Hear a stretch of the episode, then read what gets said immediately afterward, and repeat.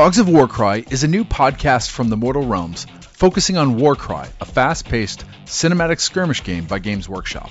Join us for discussions on gameplay, rules, lore, painting, terrain building, campaigns, and events. In this rare 8.5 episode, we're going to present and discuss our Circle of Paint challenges. You've heard us lamenting about it for months and you may never get a episode 0.5 like this ever again. Welcome to the Warband.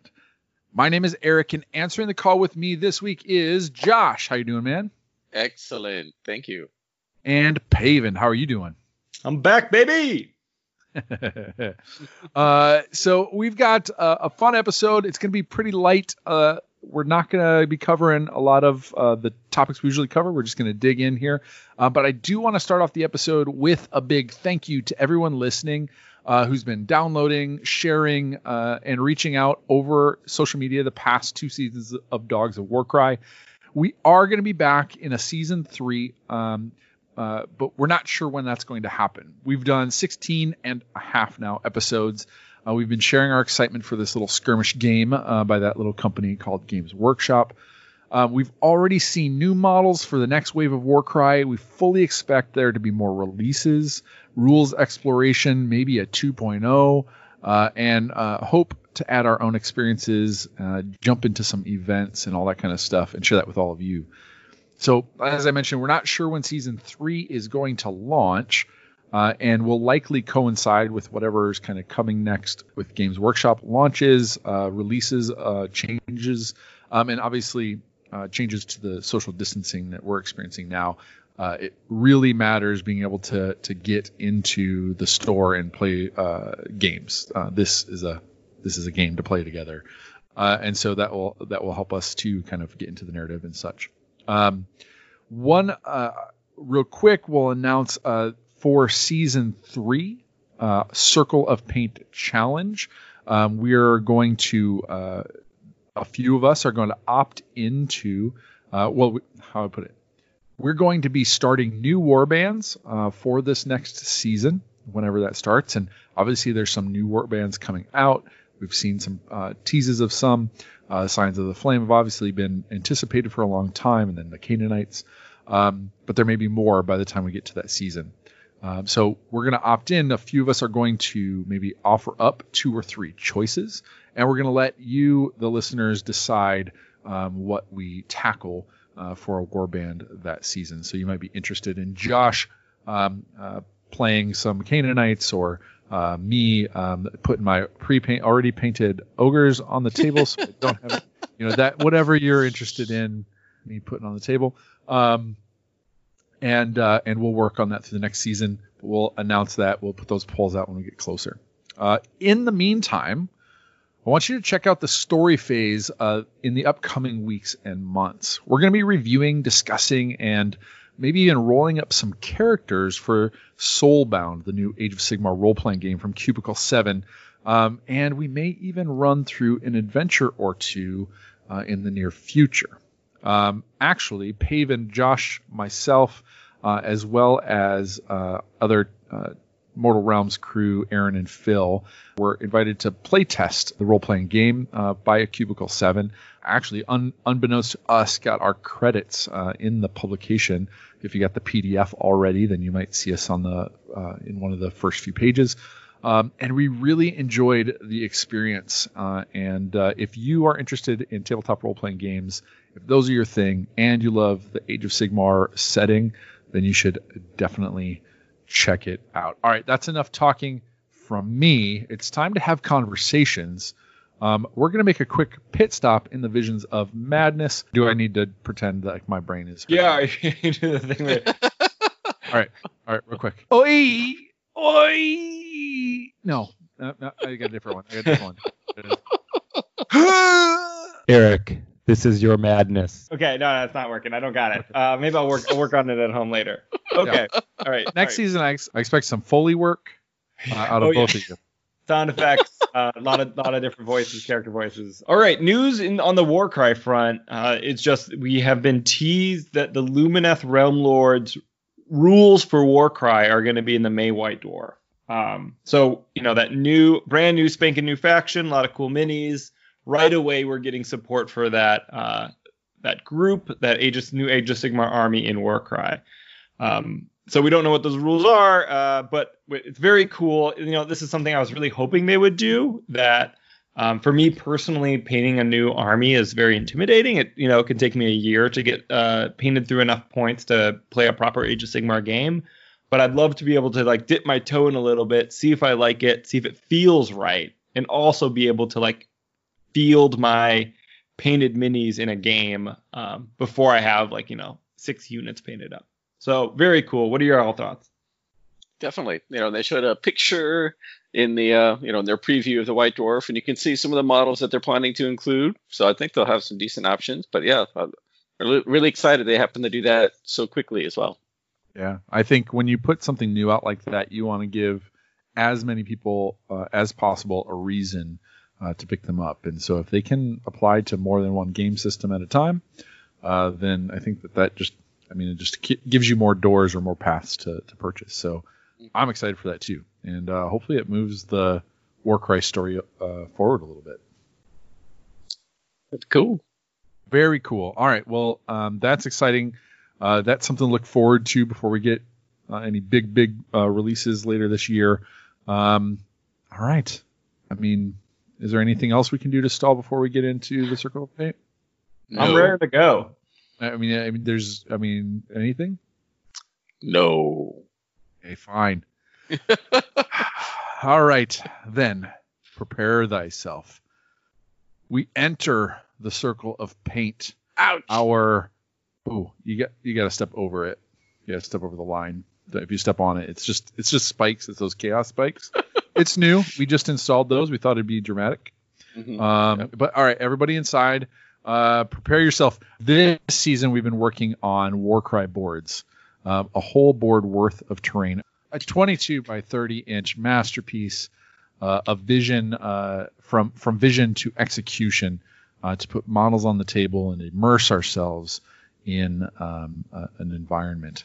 So, and along the way, we've had some struggles. Some of those have been uh, physical, some of those have been emotional.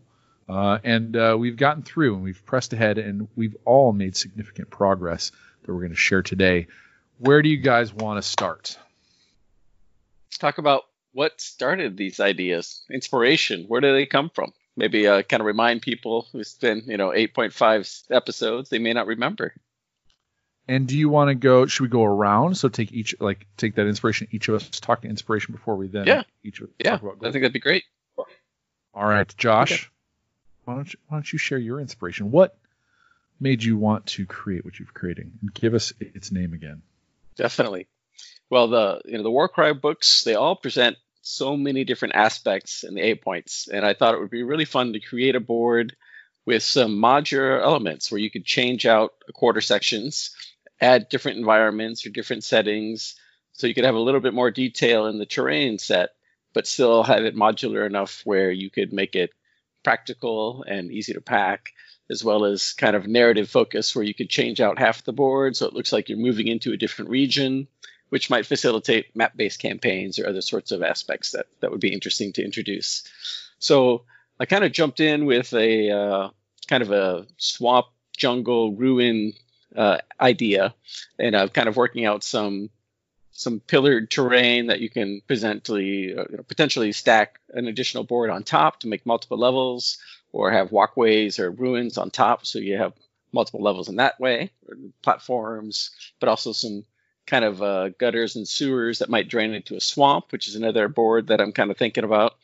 And um, so that's kind of where that's all kind of melded together. And I've got lots of different terrain ideas as well, but trying to focus on getting this particular project done and then work on a swamp board with some modular elements as well, so that I could also use them together. So.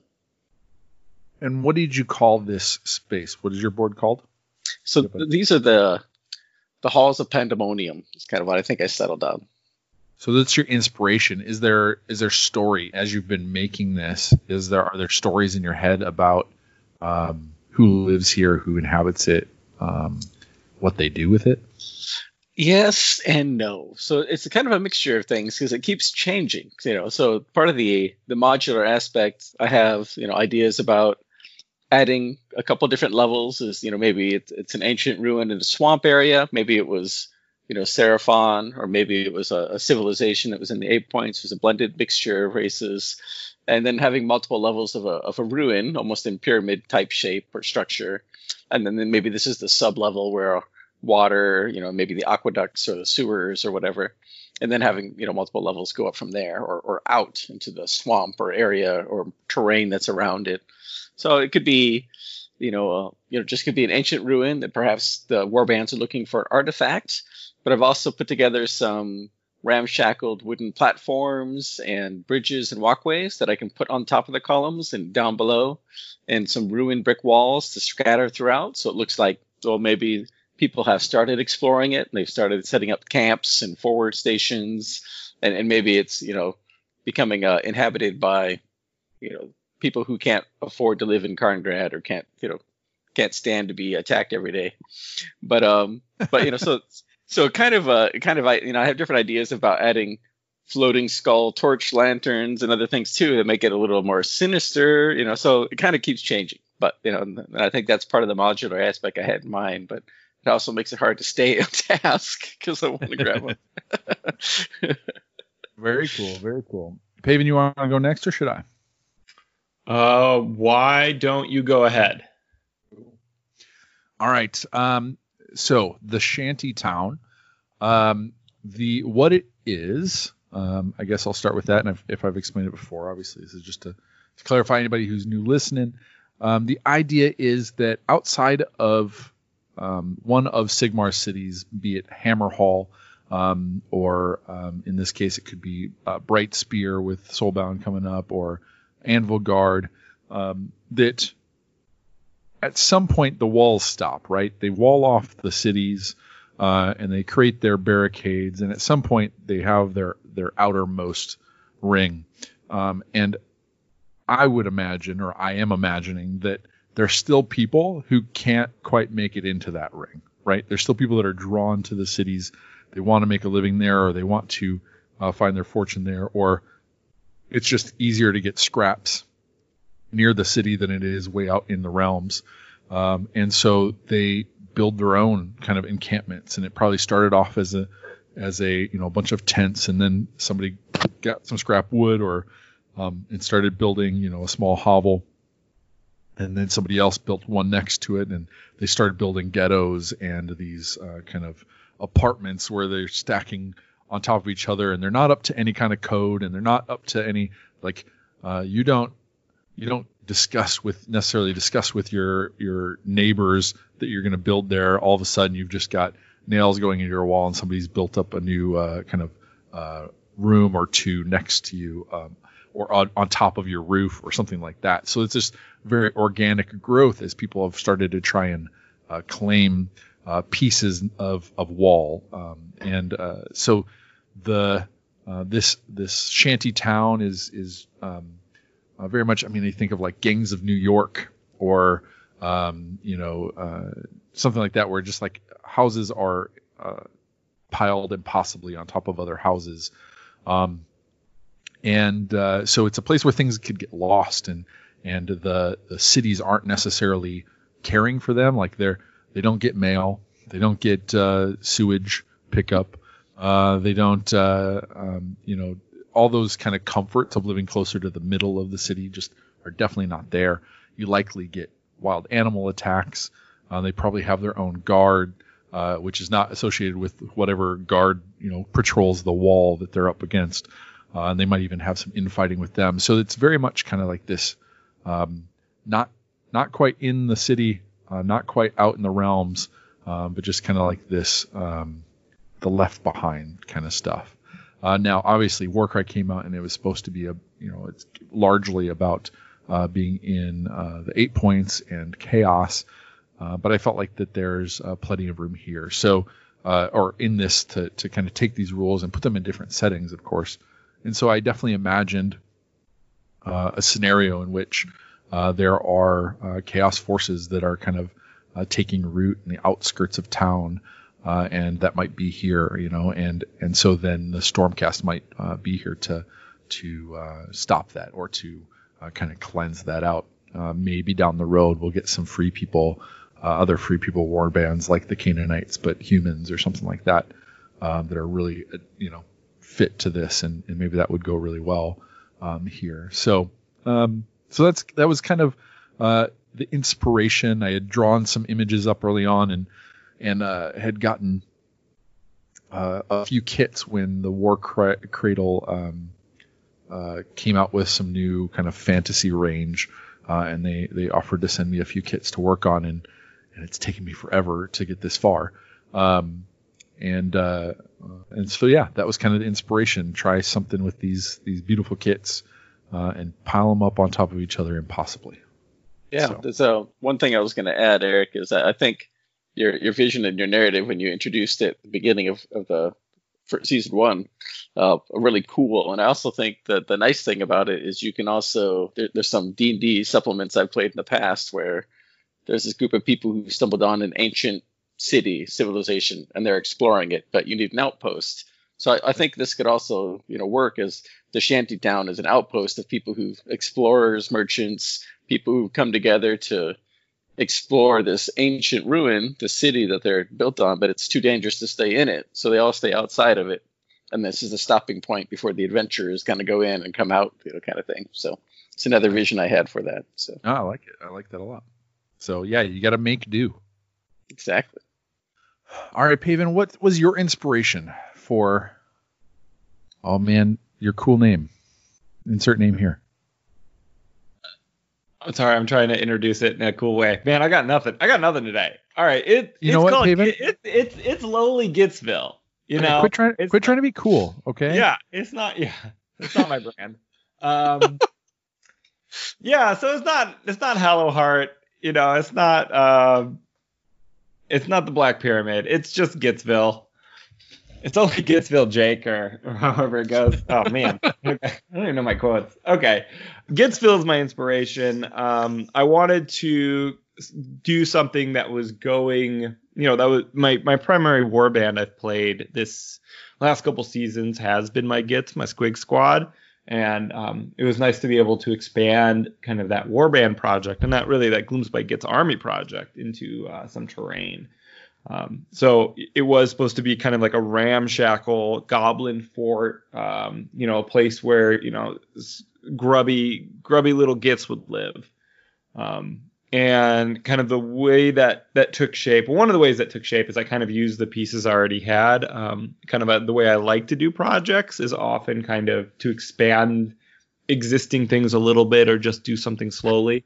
Um, so i already had the Azyrite ruins and i had the Loonshrine. I was like okay how can i combine those in a cohesive way to build like a cool Warcry table um, and so it, it was that uh, kind of building on top of ruined civilization, which is a theme in Age of Sigmar because we're built on because kind of the the setting is so like there was a civilization and then it all got messed up and now we're rebuilding on top of it. But there was like kind of an intermediate intermediate intermediary period um, where like other things are built, so kind of these layers. So we have Azyrite ru- ruins is one layer, and then the next layer is kind of non to create like just wooden platforms that um that uh, I took off of other kits, which we'll we'll talk more when I get into like kind of the design. Um, and then kind of on like the most specific stuff is the stuff that is like kind of coming from the magic coming from the Loonshrine. So combinations of those pieces can lean harder or less hard in those directions. Um, so that that's that's kind of where my inspiration came from. Nice. Very cool. Um, yeah, I, the I was really glad when you picked out those um, those specific pieces, the the walkways and stuff, and I'll, we'll talk about it more later. But uh, I didn't see it coming, but it's one of those things that like I've been I'd been looking for a way to use those myself at some point. I just haven't found it, uh, and I'm really glad that you did. Um, Oh yeah, that's a that's a good point about those platforms. Something I forgot to mention was um, that it's I really like elevation. I think a lot of people really elevation and skirmish games really um, is quite meaningful and uh, theatrical. Um, and so I was finding a way to get more in elevation into my kits, Mhm. and those uh, those platforms are kind of the way I've I've uh, t- turned that dial a little bit. so that's our inspiration. We all had a starting place. Um, we all had something that said, "Okay, if we're gonna if we're gonna create a board, where is it going to be set? What's it going to feel like?" Um, you know, um, Josh, you very much kind of created for um, variety to be able to change it up and and make something new, and some of that came out of some event planning and and that sort of thing. Um, uh, Pavind, you kind of took you kind of had started with your army and kind of built out from there and say, hey, where would they live? Where would they corrupt, um, etc. Um, I had, you know, I had this specific place in mind, you know, against a specific wall. I don't have a name for it, so I guess it's not that specific, um, but uh, at least a very specific like ecosystem uh, to kind of recreate. Um, and so it, it came from a, a lot of different places, and and I'm sure if we were to, uh, if you listeners could talk to us. Oh yeah, you can on our Discord channel, um, and uh, tell us kind of what inspired you with your board, etc. Would love to hear from you on that. But you can see it can come from anywhere. It can take a lot of different shapes. Now, let's uh, let's go same order. Um, why don't we talk about then, kind of what we chose to do with the board? What were the main focuses of the board? Those design decisions that kind of were the essence of the board uh, where the kind of became the barriers of the board, meaning kind of like it has to have this, it's going to have this, so it starts boxing in your choices, um, and then uh, kind of maybe where where what what was that like the material the um, what, what were the ups and downs of that? So Josh, Yeah, no, great. Um, so some of the, the, you know, I was kind of playing with the modular concept of the boards, and so I definitely wanted, you know, four sections, so 11 by 15, so that I could put it together and make a full board. But I could also lay it out lengthwise to make a long board, or I could swap out elements to introduce new environments or new challenges, whatever. However, I still needed to be able to pack it, so I wanted to make it um, with some elevation. So I, created the pillars, which are just a little over three inches, to add some height, but also some line of sight blocking terrain. You know, so it's almost like stone trees on this board because you've got these pillars everywhere, and you can see t- between some of them, but you have to move around them or travel up and over them. And but I made them all so, uh, modular so I could remove them for storage purposes, but also so that I could change out the layout of the board. Maybe it just has columns down each side of the board, but the centers are open, and in the bigger square spaces in the middle, there are fountains, or maybe there are platforms and altars. So I could change out the narrative of the same board throughout the process. Um, and so I also wanted the pillars to be able to be sturdy enough, so I created kind of a styrofoam frame to hold this each pillar in place, so that I could stack other boards or other terrain objects, platforms, walkways, ruins on top of the pillars to add additional variation and elevation, and uh, and to change the narrative again. Yeah, so, but I, I wanted enough smaller modular elements, so I've I've also been working with brick walls or other sorts of terrain features to put within and on the board scattered terrain to also add theme, but to add you know some structures to provide cover when there's not the pillars and the you know to hide behind, and it just kind of changed the the flavor of the story a little bit. So some of the things I had to have, I I, I wanted it to be modular, so I, I made the four boards, and I decided okay I'll make it all the same for this particular dry run, um, so it's easy to see what it looks like in one full board. But since all the pillars were uh, able to be removed, I could still change it out and make it interesting every time. And, and that has been a challenge because there are a lot of pillars to design and paint. So I'm still working through that. Um, all of it's in styrofoam. And um, you know the boards themselves are MDF, but then I've been using a variety of uh, different types of styrofoam to make the pillars and the in the brickwork, and uh, and the some of the scattered terrain. Uh, I cast some you know piles of skulls and brick out of uh, plaster, and, and those are all working well. Made some walkways and platforms out of, of wooden bits I've got left around. and um, have some ideas for some other scattered terrain to add different themes, you know, some lanterns or lights, maybe some, you know, uh, debris and other things like that.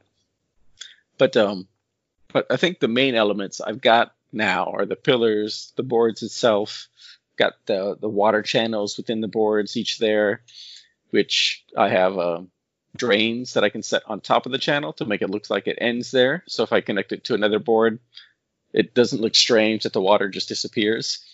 But uh, but I also have them open so that they flow in with each other, or it could flow into the swamp board that I'm planning to to make later. So kind of that that sort of element as well. So I've been trying to think of different ways to make it contained yet flexible enough that I can swap it out and change things. So, but It, did at any point you curse yourself for trying to go modular? yes, I did. I did. Uh, well, I, I think it's more. I curse. I love the the four quarter piece idea. I think it's going to be great. I, I curse myself on how intricate of a first board setup I went with. So I could have said, okay, two of these sections are going to have all these pillars. The other two sections will be something a little bit more open, easier to kind of flow. And um, but I got I got carried away with the idea of adding additional height and multiple layers of height on all four quarters or wherever I wanted it. And I'm really loved. I still really love that idea, but it's it has been a challenge to kind of do all the patterns, make all the columns, paint all the columns, and uh, but I, I like how it looks, and I think it's going to be awesome when it's done, and I can start adding some of those other elements and show how it all works and how modular it is. Yeah, but it has been a struggle getting through the columns. There's 20 of them, so it's a lot of columns. Um, and uh, was there anything that like major that partway through that you were like, okay, did you ditch anything? Did you uh, bring something new in? Um, was there was there any big swings in kind of like, oh, I just made this project bigger? Right. No, that's a good good question. Um, at one point, I did adjust the height of the kind of the stone bases for the columns, just um because it, it was too high and I thought it was looking off, so I did have to cut those all in half to make it all work out well. And uh, I think other than that, I had kind of focused on the floorboards with the water, the brickwork, and the columns, and that's all been going well. I had hoped to pour some resin in the, the channels, and I haven't done that yet. So I'm not sure I'll quite get to that before we start taking pictures. And it's it's glossy enough that I'm not sure I need to. So it's still something I'm kind of toying with. Uh, I did decide to add, you know, I had, I had an idea of scatter terrain in general, but I hadn't really pieced anything down. I've got ideas for some chains with maybe some floating skull lights, you know, just kind of wandering around um, some smaller details like maybe some rats or some blood splatters on the ground. I haven't gotten to that those particular details yet, but I did um, did have some brick walls that I was casting for a variety of projects, and so I've used some of those to add some scattered terrain. And I had uh, piles of skulls that I had put together to make some Necromunda terrain, and so I cast a bunch of those. It's, know, Ben will also use for some ghoul terrain for his flesh eater courts. So I'll use some of those piles of skulls as, as scattered terrain as well to kind of add some elements. And so those are something I hadn't planned on, but kind of fit the scattered terrain theme that I was hoping to to add to this project. Nice. Very cool. All right, then I will jump into uh, my progress versus goal. So some of the, um, I guess one of the limitations I had um, it- originally when I kind of drew up a sketch, I had had kind of the same. I wanted to take one kit, like one small fantasy building times six or eight, and stack them up on each other so that they had kind of some similarity, some repetition, like you might see in like uh, an apartment complex or something like that. At the same time, that I wasn't sure that was going to be ramshackle enough or like hodgepodge enough. So I was got really lucky that that I did have a number of different kits to choose from, and one of them was this big windmill. So I knew from the get go that the windmill needed to be kind of the centerpiece, and, and in that range, uh, the Gloomsburg range uh, from from War Cradle, it is a centerpiece. Like it is a, a really good size uh, windmill. Um, but I needed it to be bigger. I needed it to be taller. Uh, so I ended up uh, probably doubling uh, its height, and and some of that had to do with um, uh, like we we've all talked about. Like you, we need something in there uh, to to go on and to feel like, hey, I want to climb that. Like climbing it in and of itself is a goal. Um, I think uh, there was somebody, I think maybe um, uh, Alexander uh, Darth Alec in our Discord had mentioned at some point that height is almost what makes it immersive. Like the higher you go, the less you know, the less flat or two dimensional this all gets, um, and makes it feel more real. Um, so that was part of it. Um, I had the limitation of uh, trying to make this mostly, if not all, MDF, um, and uh, that's not a material that I've worked a lot with. With I've um, and not only that, I've, I've I have built MDF kits, and when you build a kit, um, typically you're you're getting them. Um, they've got all the notches and the grooves to fit together. You can, you know, I've built the, them to, to the point where like you can build them in subsections, which they usually come apart. But you build them in subsections, you uh, rubber band them, and and you can have eight pieces drawing together, uh, and it's sturdy, right? Um, but because I was sort of kit bashing, I was treating this more like sprues of MDF. Um, and I'd build like one wall, uh, which might be two layers, you know, a, a, stucco piece and then like the timber piece of a of an old uh, fantasy building. I didn't have as much sturdiness. I didn't have as much completion. I was trying to make these facades um, stretch as far as I could, and so another limitation was that I was trying to build kind of kind of a half circle of buildings um, with the backside going into the wall. Uh, so I was I've, I've, got a lot of like behind the scenes uh, MDF stuff that's getting covered up by other things because it's not important. It's not what you're going to see. Um, and I just wanted this to be able to stretch as far as I could with those kits. Um, and um, I do think that I am going to end up probably picking up a couple more of them because it'll be just a little bit easier to to have more more pieces to to stretch and to kind of uh, fan across the wall a little bit more. Uh, that being said, um, the um, when I set off on it, again, I kind of had some idea that putting together an MDF kit can be very simple, very easy. And these Warcradle kits, when I did put the initial one together to test it out, went together beautifully. Um, it's a fantastic um, uh, series. Um, but when you're kind of working with scraps and you're working with partial builds, part of what made it easy to go together with those when I was talking about that is that you get four walls together and you rubber band them and that's tight and that's secure and it's stable and you can just set it up somewhere and it'll dry. When you put two walls together or just three walls together, that's less stable and so you've got to like be a little more ginger with it. Can't always rubber band it, and uh, you know then you got to set it off and let it dry. Um, I today even I was uh, I've spent um, taking like scrap pieces of MDF sprue, like the piece that you punch all the the pieces out of, and like gluing them together so that uh, there's kind of enough to make some six inch walls um, that are going to be kind of on the interior where you don't see them, but to hold things up and to to prop up another kind of roof. Scaffolding. Um, scaffolding. yeah, exactly. But I have to wait for those to glue or to dry, and then once those are dry, I'm I'm putting kind of this um, interlocking system, uh, gluing more pieces on there so that they can interlock with other pieces, and then the third step will be interlocking and gluing them together, and then it will be uh, getting them into the build and figuring out where it fits and putting the stuff on top. So there's a lot more stages here than I'm used to with plastic. Uh, there's a lot more, um, uh, I guess, limitations uh, with you know cutting and stuff. I've got a I've got a little uh, jeweler saw that I'm using to kind of do my you know like straight cuts and stuff. But I almost wish I had a tiny little uh, miter saw to just bzz, you know and cut yep. these and stuff like that. So there's a right. few tools that aren't in my normal tool set that I wish I had to make this a little bit easier.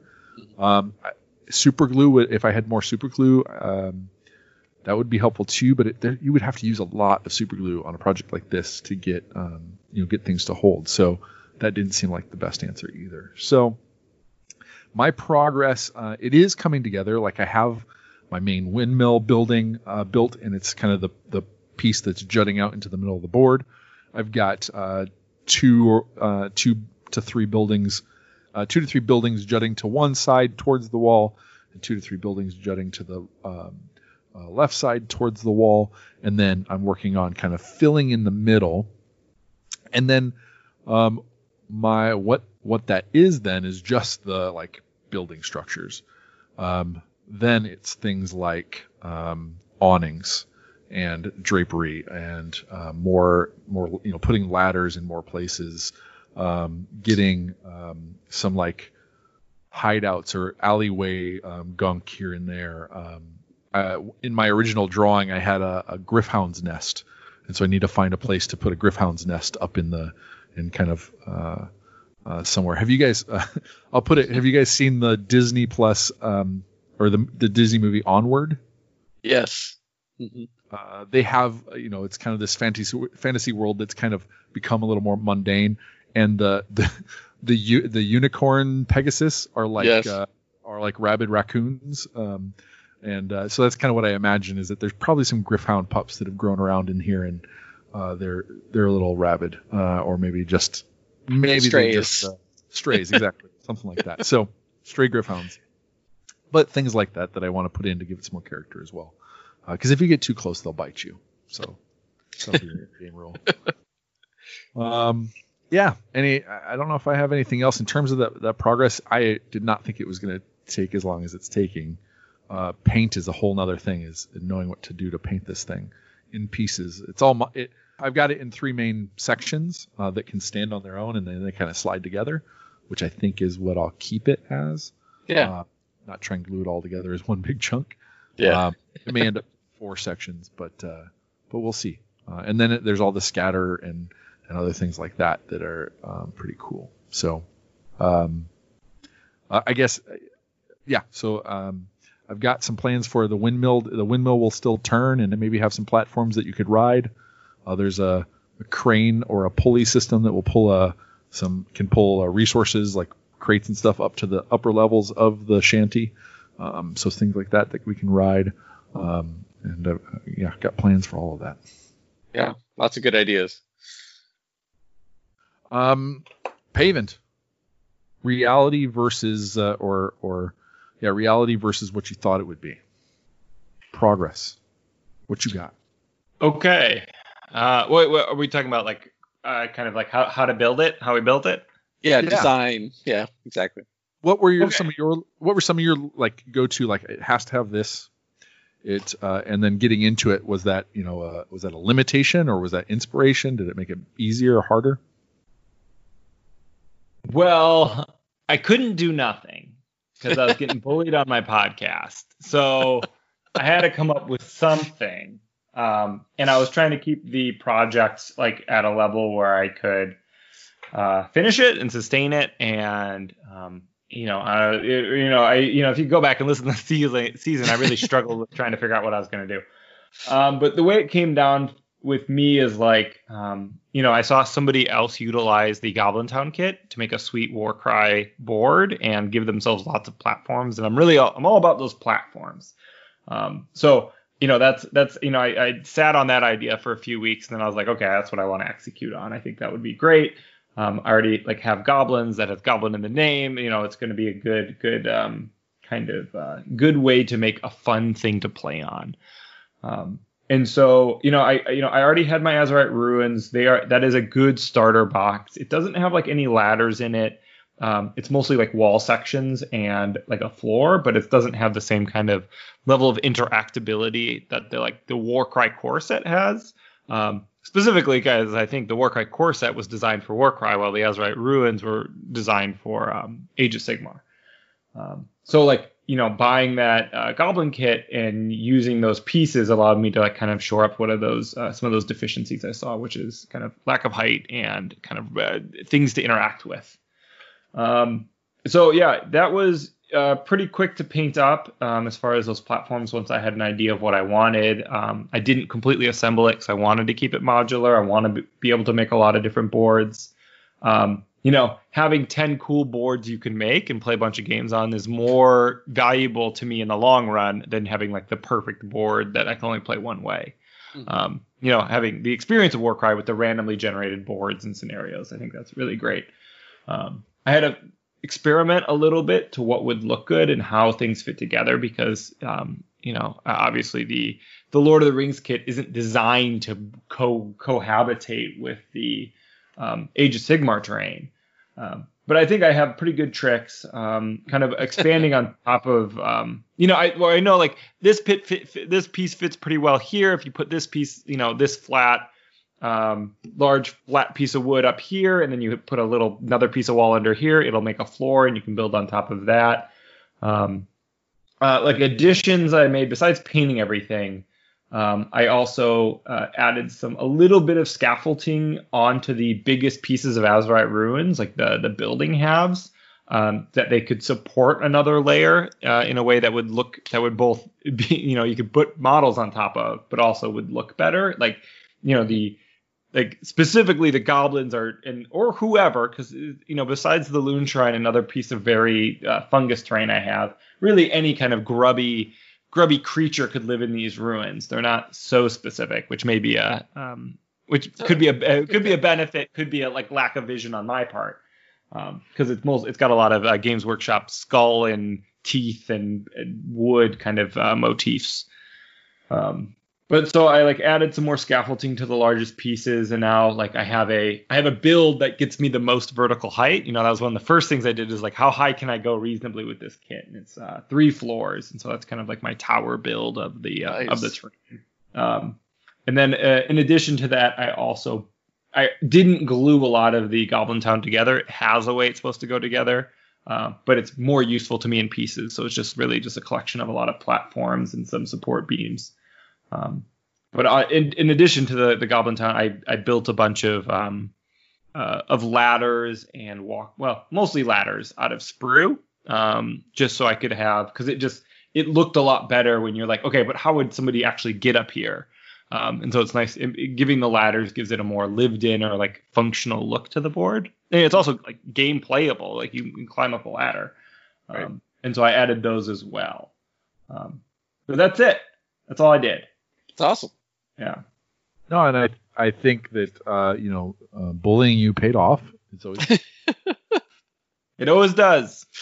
it would have been easier if you both conceded. I just gotta say, but you know, I, am glad you both rose the challenge. well, that, right, we did have that option, didn't we? Here we're just complaining about it, but this has really been a gift.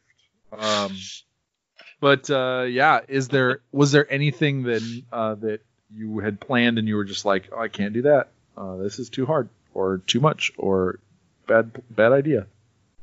Um, there were like other steps that I was going to take, and I think you know I could talk a little bit about like future additions I would make, but as far as like I kind of kept my eye on like all right, what's my MVP? Like my minimum viable product that I can that I can you know still show my face and bring to the Circle of Paint challenge. um, and that's like mostly where I got to. Like everything painted. I added a few extra. Like I don't think I had to add the extra scaffolding. I did that. Um, but it's like, oh, it, it is functional and cool, and I got there. Um, I don't think it's you know. Awesome. There are there are certainly uh, ways to extend it, but that's that's as you know. I didn't I didn't purchase anything that I didn't actually use, um, as is my rules. Sure. Awesome. Very cool. Very cool. Man. Mm-hmm. Um, so um, with that, then we've all talked a little bit about uh, future editions. Do you want to? Does anybody want to expound or go further with what they would do differently, or or where they're going to take this next? Definitely, yeah. So as I kind of alluded to, um, I had finished up some trees for a swamp board um, earlier this season for for use in other other games. 40k is what I first started making them for, but also plan to use them for Warcry.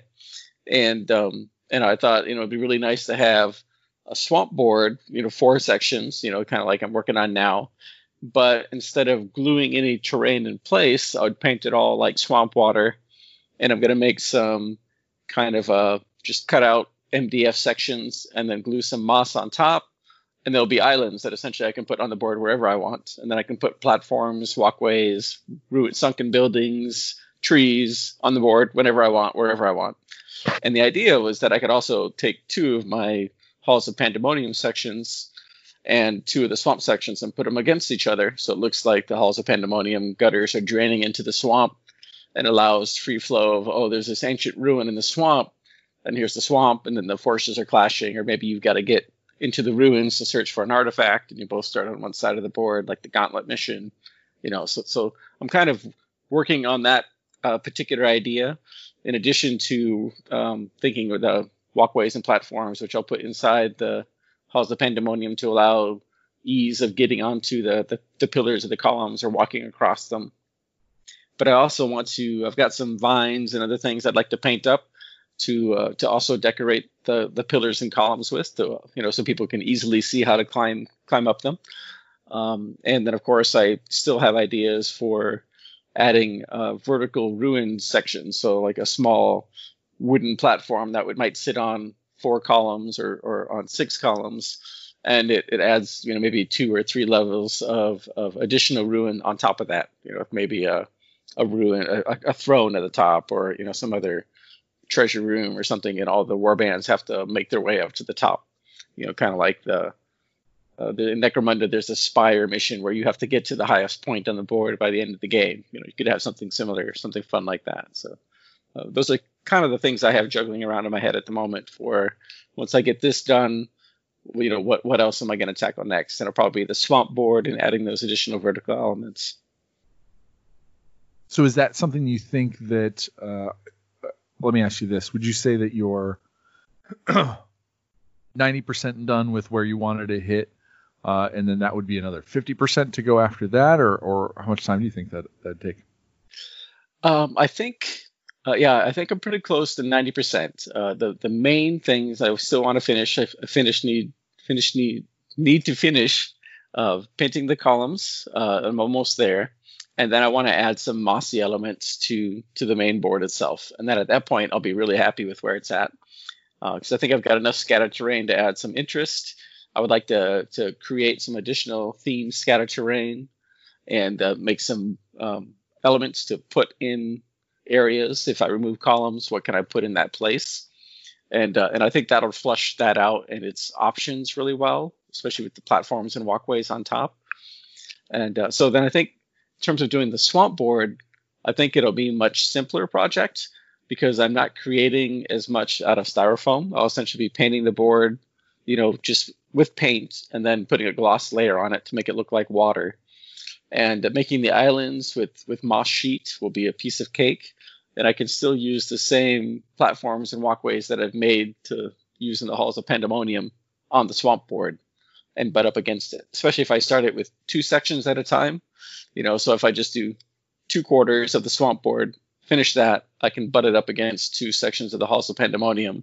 Boom i've got another Warcry board and then then i could work on the other two sections of the swamp board to add on to that later so, kind of like uh, Paven was saying, doing it in smaller bite-sized chunks will be easier. So once I finish this first core project, I think it'll be easier to add two sections, you know, onto it or above it or whatever to to grow it over time.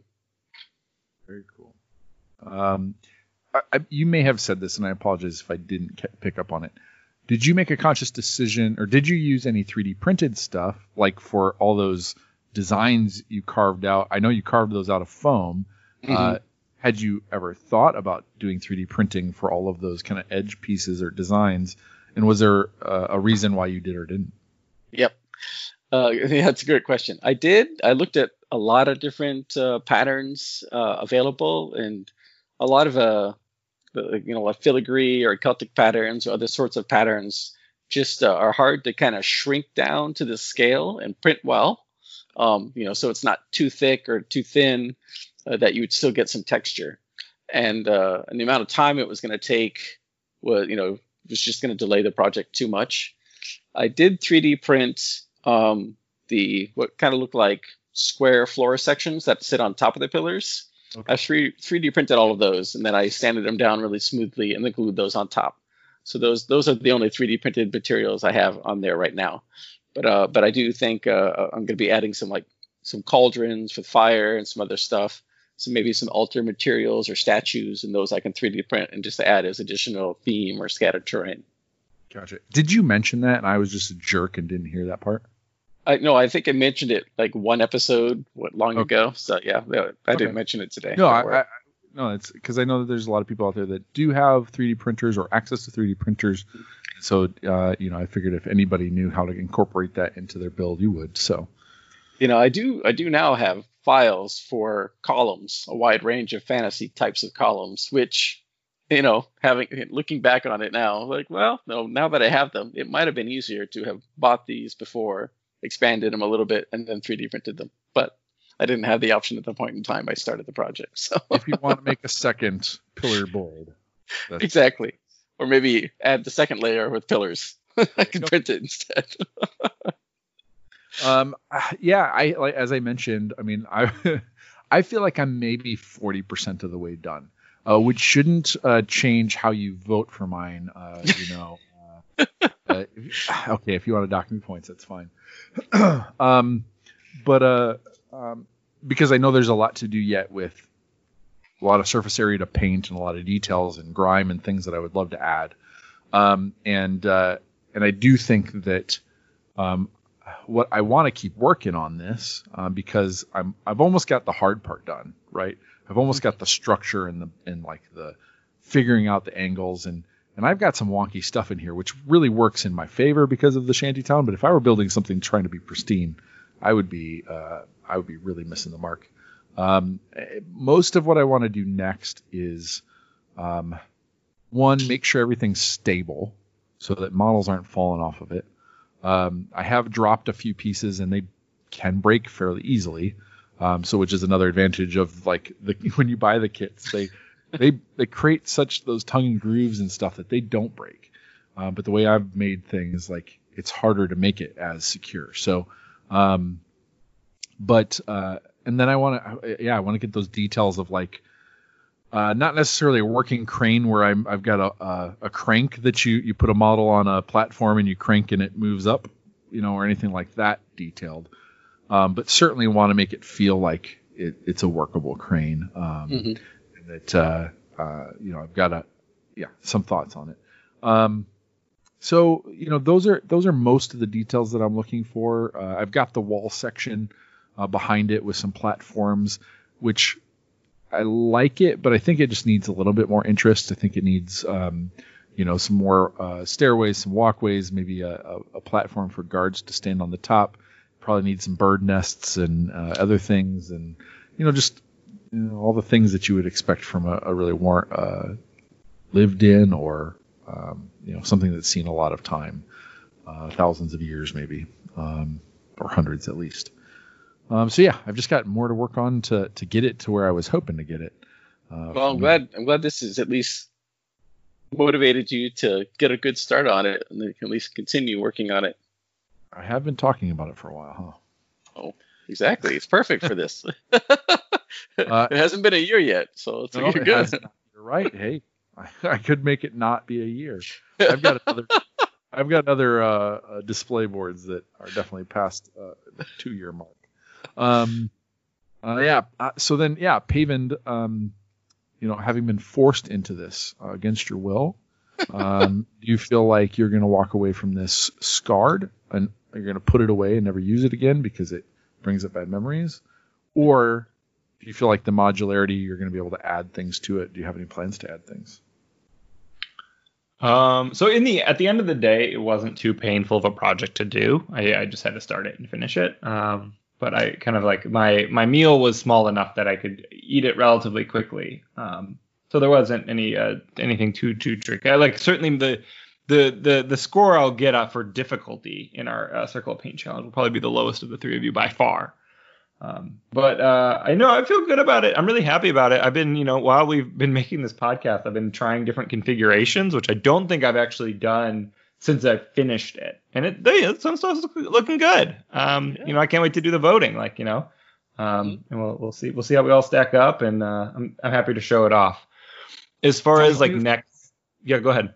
I was like, do you feel like listeners should vote higher for you because it is finished? And mine that is up to the listener. the traditional circle of paint rules is whatever you know is in your heart and moving you. Uh, vote for that one. Yep, that's true. Um, move some hearts. yeah, we'll move some hearts. um, and uh, so the the second part of that question, I think, was like, where where am I going next? Mhm. Um, I certainly have some ideas. I don't know if, if I will pursue them. One of the things that is Um, what that would hold me back from expanding this project is maybe I want to work in different palettes and with different um, kind of themes. And to make this a continued, continuing cohesive pro- uh, project, I have to continue with a palette and its theme. You know, I can't just like go off and do something weird. Um, You so I can't might be want to do. I might- sporadic. uh, is that because of mushrooms? Yeah. Mushroom. uh, Good. Mushrooms. Good. Good. Good. Good. Good. Good. Well, Um, you could do you could do trees, and then you could use it on multiple boards. It's true. I- I, I think there are more uh, kind of board agnostic ways to to expand it, but it, Right. it, there still would need to be like a color kind of cohesion that I would feel constrained by. Um, but that said, ways I've thought of expanding this specific project, and I think I've um, talked a little bit on the on the cast before, was um, I would like to add more natural elements as more variety, and I think that kind of um, combination between uh, the the man-made or goblin-made um, artificial elements and the natural ones looks really good on a board. Mhm. Um, so that would be either trees or um, like uh, pillars or other kind of stone formations where that you know uh, I think it'd be really cool if the Goblin Town was amid some sort of natural feature like um like you know kind of a, a, a mountainous area or something like that. Um, Yeah. Or cave. you know, uh, yeah, cave, yeah, the bigger caves, ways to that would better incorporate the Loonshrine and the train that the kind of the Loonshrine shits in, um, are something I would definitely worth exploring. I was a bit inspired by other vertical boards we've seen, and and um, Eric's current build that he has that high wall on one side, and I would love to build a high wall for me. Um, because I think that's a great way to stick platforms to and like get that really high verticality without having to like build up a huge mound or or have like a ton of terrain. Um, so like whether that would be a cliff face um, or something. A cliff face is actually what I'm thinking.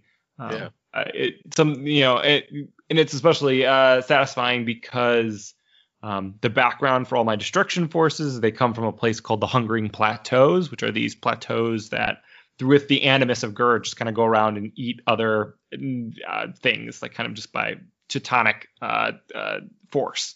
Um, and so, like having a big plateau that overlooks this ruined town, I could take my take my board out of the Eightpoints and put it into this this area where I've already kind of mentally and emotionally expanded to.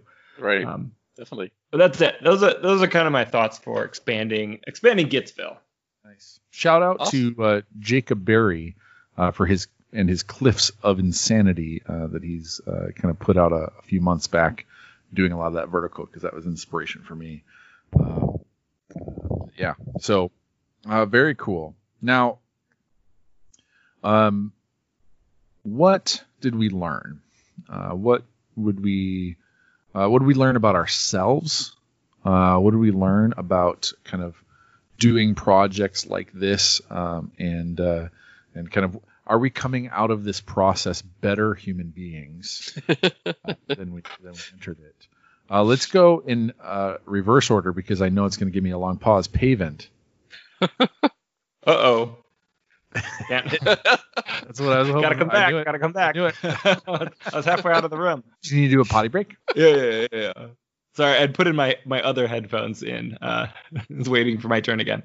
Um, no, the, the question was like, what did I learn from this project? It How is about uh, yourself and yep, yep. about myself. and Uh, and the project, either or and both. Wow. We've got man, we're going, philosophical. we're some going deep. I sh- should I lay down? Um, no. How do you feel about this pavement? you know, I do like painting terrain. Um, I don't. I probably don't enjoy it as much as painting miniatures um, because I don't think there's the same level of kind of artistic expertise that goes into it. Like, it's a lot of dry brushing and washes, and I think that's the right way to do it um, because uh, you don't want the terrain to distract from the miniatures. You want like it to be a backdrop, um, and I think you know that that's certainly what I did on this project, and it made it very fast. And I think it didn't doesn't take that much away from it that like none of the wood is like highlighted by hand. Like I was just like I'm only doing washes and dry brushes, and I think that worked out well. Um, I also bought a set of craft paints um, because I was uh, my children did not have the right kind of variety of browns that I needed. Um, so dad has his own craft paints; they're not allowed to use, um, and that looks fine. Um, so yeah, if you don't want to like kind of use up all of your very expensive miniature paints, uh, you know, I got like fifteen dollars for like you know tons and tons of craft paints was uh was certainly worth it. Um, another thing I worked in this, not necessarily this project's fault, but I got myself too deep in the hole as far as like things I had bought and that was on my to do list. Um, I think I was like working on three separate projects at once, and that was like too much. And I didn't, and I was like, you know, frustrated, and it took me a long time to um, get them done, like to like catch up and get the satisfaction from finishing things. Now that I have caught up, I feel good, but that was like, I don't want to have that many projects in the in the pipe. Um, which isn't really something I necessarily this this this, uh, this terrain project was like just a contributor. Mhm. Um, yeah, but that, that's I think that's it for lessons learned. Um, Awesome. Are you a better person now? He has his own craft paints. He's happier. Yeah, I don't know. We'll let the you- we'll let the listeners decide. Wait a minute, they're voting on that too. Vote- yeah, vote for the best person. Okay. Just change the variables here. um, I mean, he did finish, so I guess he can. Hey, I'm Um, gonna finish too. Thank you. Hey, okay, okay, okay. Uh, I should, I should be the one to stop throwing stones. Uh, it's the only way I can feel better about myself. Um, uh, Josh, I'm gonna go crazy. Josh, uh, what were, what did you learn about yourself or this project tackling something like this? Yeah, I think I think the one of the the biggest thing I learned is that I took too big of a piece to jump onto at first. I needed to break it out into some smaller pieces. I, I had hoped that uh, by doing it over a longer period of time would give me plenty of time to design it, make it, paint, rhyme it, paint it, etc. But it was still a very long process, and and uh, kind of get a little fatigued and I had to take a break and work on another project real quickly, then come back. You know, just like kind of Paven said, to get the sense that okay, I got something complete. I feel better. I can move back to this and focus again because it just you know it was, it's a lot to do, and I had to break it down into smaller and smaller pieces. So I did get good about um, okay, I'm going to sit down. I can do this for half an hour, which which I sometimes I struggle with sitting down. If I don't have an hour or two hours, I'll just say I don't have enough time. But this project did help me realize that I can, you know, even if it's like 15 minutes, I can still get something done. I'll sit down. I'll work on that. And um, I did get to try out some new techniques, you know, carving styrofoam, working on patterns, but also trying out some um, uh, oil paints, which are water uh, mixable. So and those have been working really well, especially for the water. And um, so I've been excited to try out some new things and, and test some ideas. But it has been a long project because I've been working on it since, as I mentioned, January-ish.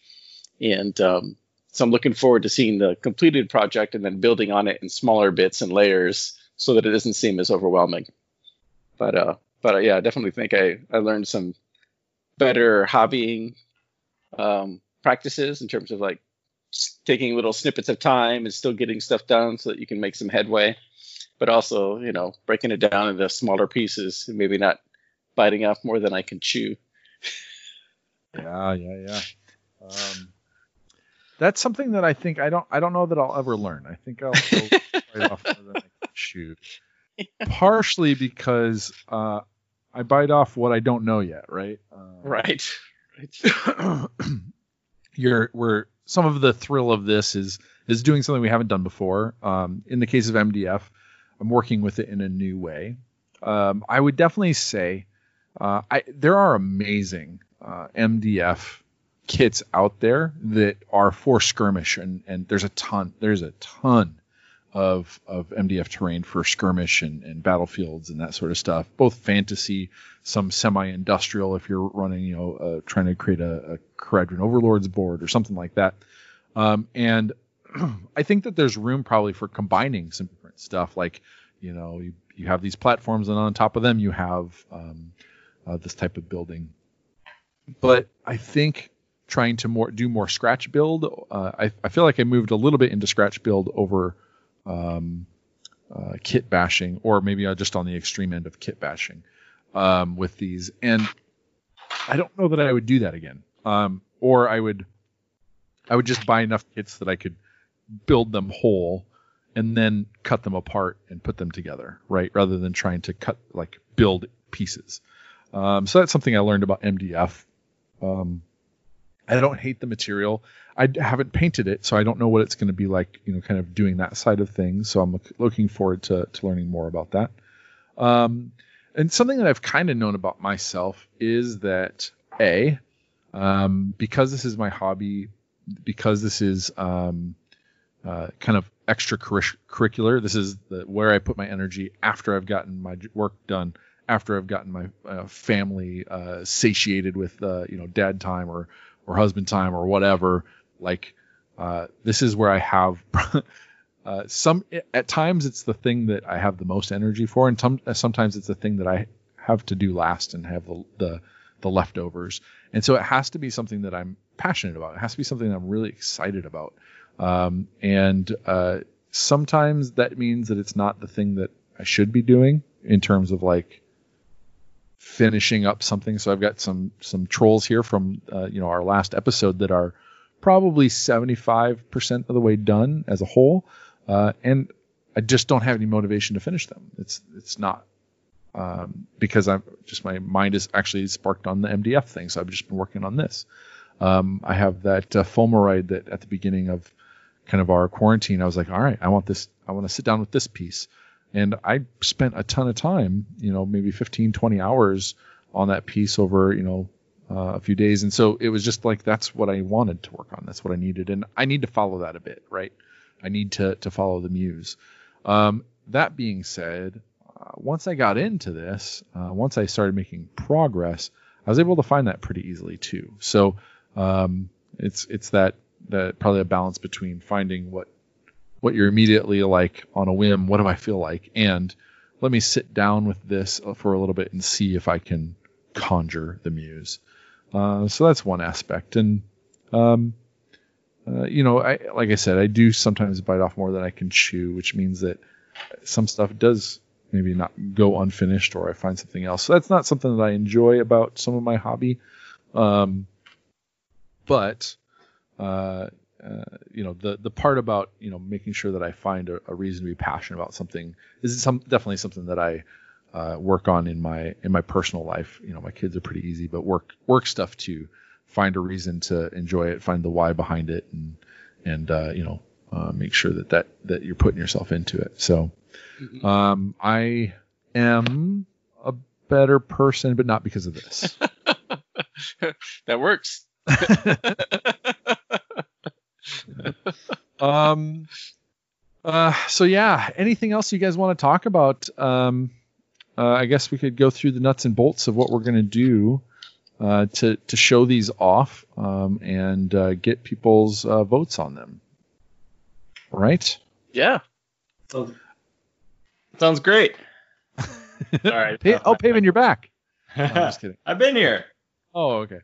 Um, I was talking, so I didn't really pay attention. Um, the so last time what we did is we put uh, we had our our our models in our local store for votes, and we combined online votes. Can't really do the on the store stuff at the moment, so we're going to go strictly online votes. Now, last time we did a, a free uh, kind of like Survey Monkey, uh, thinking that we weren't sure how many people were going to vote, but we had uh, surpassed the hundred vote limit. Uh, so thank you guys for all of that. So what we're going to do is we're just going to put out a post on Twitter. We're going to put a post out on the Warcry Facebook page uh, group. Uh, we're going to put out a poll on our Discord, and any of those places uh, that you want to vote, go ahead. Try to just vote in one place uh, that's easiest for you, and vote for the one that you uh, for what whatever moves your heart. As we uh, is that's in the rules. moves your heart, then vote on it. Um, and uh, and and we'll tally those up and we will make an announcement of the winner uh, as soon as we know that. Uh, and then we'll, if if you don't follow us on Twitter or Discord, uh, then rude. Uh, come on. Uh, but otherwise, uh, when we do open up season three, we will announce the winner. We'll announce. we'll talk about what if we get a chance to play a game or design a game. because what's at stake is the winner gets to host the other two in a game in, on their board uh, and they get to design the scenario and, and all that that cool stuff. Uh, anything else you guys want to add? No, I think that's gonna be a great start. I got some last words. Uh, I think we should be super excited about what the future holds. Like, you know, it's unknown kind of what is uh, when we'll be back, but we're certainly going to come back. And we got like a new, we got a bunch of new releases coming out of Games Workshop. We got a new season of Warcry. We're going to be able to start playing games together. We got a new Circle of Paint challenge that uh, we everybody can do along with us, or just root for your favorite host. Um, and then we got to play get to play our Circle of Paint game, which uh, last season I think that was my favorite game of the uh, of the season was uh was hosting Very you fun. all and uh, trying to smash you with my Varanguard and then losing to Eric suddenly. Mhm. But make those dreams come true. right. Uh, uh, and a quick uh, shout out to uh, to Gork's Pokin Finger on our Discord for predicting the idea that perhaps in a future season of Warcry, each of the cities of Sigmar will get their own war bands, uh, which would be a, a very cool, amazing idea. Um, and that's a wrap. Thanks for listening to the past two seasons. Onward and upward. It's time to put a muzzle on this episode. If it was a good, good dog, support the show with a positive review on iTunes, sharing it with friends, joining us for hobby discussions at themortalrealms.com forward slash Discord, or leave a tip at themortalrealms.com forward slash Patreon. More content is available at themortalrealms.com and on Twitter at Dogs of Warcry. The Midwest ruthlessly narratively driven podcast you'll. I'll be We get so fast, dice rolling below in this funk, never to the war cry.